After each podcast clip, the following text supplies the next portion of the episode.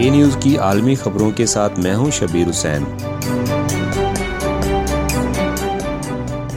فوری پیش رفت کی توقع نہیں۔ امریکی اور روسی وزارہ خارجہ۔ روسی اور امریکی وزارہ خارجہ نے کہا ہے کہ یوکرائن کے بحران کے حل کے حوالے سے کسی فوری پیش رفت کی توقع نہیں۔ سیرگئی لاروف اور انٹونی بلنکن باہمی اختلافات کو دور کرنے کی خاطر آج جمعے کو سوئٹزرلینڈ کے شہر جنیوا میں ملاقات کر رہے ہیں۔ امریکہ میں بائیڈن انتظامیہ نے البتہ کہا ہے کہ اس ملاقات سے بڑھتی ہوئی کشیدگی کم کرنے میں مدد ضرور ملے گی۔ یورپ اور امریکہ کو خدشہ ہے کہ روس یوکرائن پر ایک اور حملہ کر سکتا ہے۔ جبکہ روس چاہتا ہے کہ نیٹو یوکرائن سمیت کسی بھی سابق سوویت ریاست میں اپنے فوجی یا عسکری آلات، تعینات یا نصب نہ کرے۔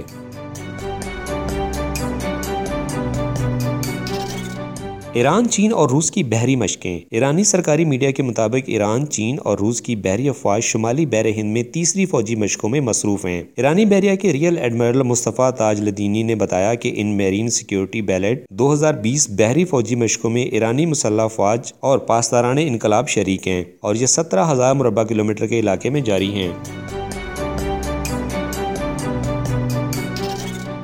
امریکی تاریخ میں نصرت چودھری پہلی مسلم فیڈرل جج نامزد۔ امریکی صدر جو بائیڈن نے ملک کی تاریخ میں پہلی مرتبہ ایک مسلمان خاتون ماہر قانون کو وفاقی عدالت کی جج کے عہدے کے لیے نامزد کر دیا ہے۔ یہ خاتون چوالیس سالہ بنگلہ دیشی نژاد امریکی شہری نصرت جہاں چودھری ہیں۔ صدر جو بائیڈن کی طرف سے نامزد کردہ نصرت جہاں مجموعی طور پر ان آٹھ امریکی ماہرین قانون میں سے ایک ہیں، جن کے نام فیڈرل ججوں کے طور پر تعیناتی سے پہلے توثیق کے لیے امریکی سینٹ کو بھیجے گئے۔ نصرت جہاں چودھری کے بارے میں امریکی سینٹ کو یہ تجویز بھیجی گئی کہ انہیں نیو یارک میں فیڈرل کورٹ کے ایسٹرن ڈسٹرکٹ کی عدالت کے جج تعینات کیا جائے۔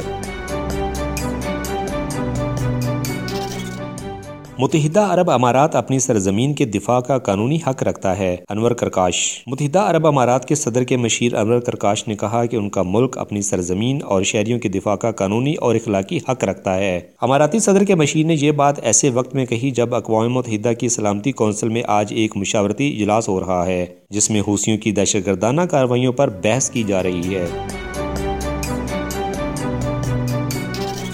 عرب اتحاد کی بمباری سے البیزا میں بلسٹک میزائل لانچنگ پیٹ تباہ۔ البیزا میں بلسٹک میزائل لانچنگ پیٹ تباہ کرنے کا اعلان کیا۔ انہوں نے حدیدہ میں حوثی ملیشیا کی صلاحیتوں کو تباہ کرنے کے لیے فضائی حملے کیے ہیں۔ عرب اتحاد کا کہنا ہے کہ بحری قزاقی اور منظم جرائم کے ایک اڈے کو نشانہ بنایا گیا، جو مبینہ طور پر گورنری کو بندرگاہوں سے اپنی کاروائیاں چلاتا ہے۔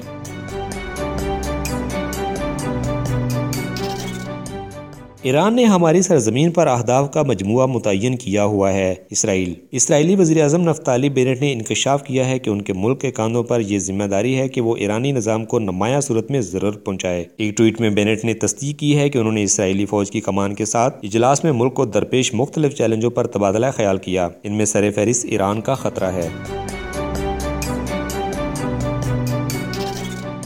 عراق۔ داعش تنظیم کے حملے میں گیارہ فوجی ہلاک۔ عراق کے دہلی صوبے کے شمال میں داعش تنظیم نے حملہ کیا۔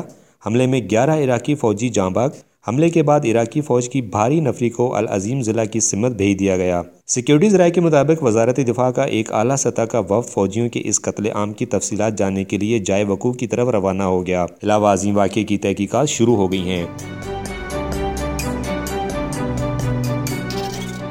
گھانا میں بارودی مواد سے بھرا ٹرک حادثے کا شکار، سترہ ہلاکتیں مغربی گھانا میں ایک ٹریفک حادثے کے نتیجے میں کم از کم سترہ افراد ہلاک، جبکہ درجنوں زخمی ہو گئے۔ حکام نے بتایا کہ یہ حادثہ اس وقت رونما ہوا جب سونے کی ایک کان کے لیے بارودی مواد لے کر جانے والا ایک ٹرک ایک موٹر سائیکل سے ٹکرا گیا۔ اس حادثے کے بعد ٹرک میں ایک دھماکہ ہوا اور قریبی علاقہ بھی اس کے اثرات کی لپیٹ میں آ گیا۔ بتایا گیا ہے کہ بروز سے بھرے ٹرک میں ہونے والے دھماکے کے باعث پانچ سو سے زائد قریبی عمارتوں کو نقصان پہنچا۔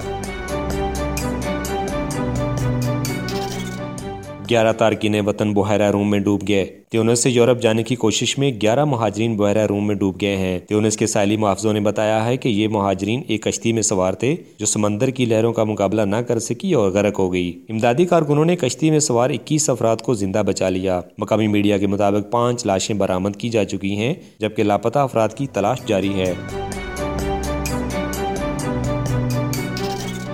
سعودی عرب میں محلات کو لگژری ہوٹلوں میں بدلنے کا منصوبہ۔ تیل برآمد کرنے والے دنیا کے سب سے بڑے ملک سعودی عرب نے اپنے ہاں کئی محلات کو لگژری ہوٹلوں میں بدل دینے کا منصوبہ بنایا ہے۔ یہ فیصلہ اس عرب بادشاہت کی ریاستی ملکیت میں کام کرنے والے پبلک انویسٹمنٹ فنڈ نے کیا ہے۔ سعودی دارالحکومت ریاض سے جمعرات بیس جنوری کو موسلہ رپورٹروں کے مطابق اس خلیجی ریاست کے پبلک انویسٹمنٹ فنڈ کی طرف سے جاری کردہ ایک بیان میں کہا گیا ہے کہ اس اقدام کا مقصد ملک میں ہوٹلنگ کے شعبے میں میزبانی کی اعلیٰ ترین پرتعش سہولیات کی فراہمی ہے۔ اس مقصد کے لیے ملک میں ایک نئی فرم بھی قائم کر دی گئی ہے۔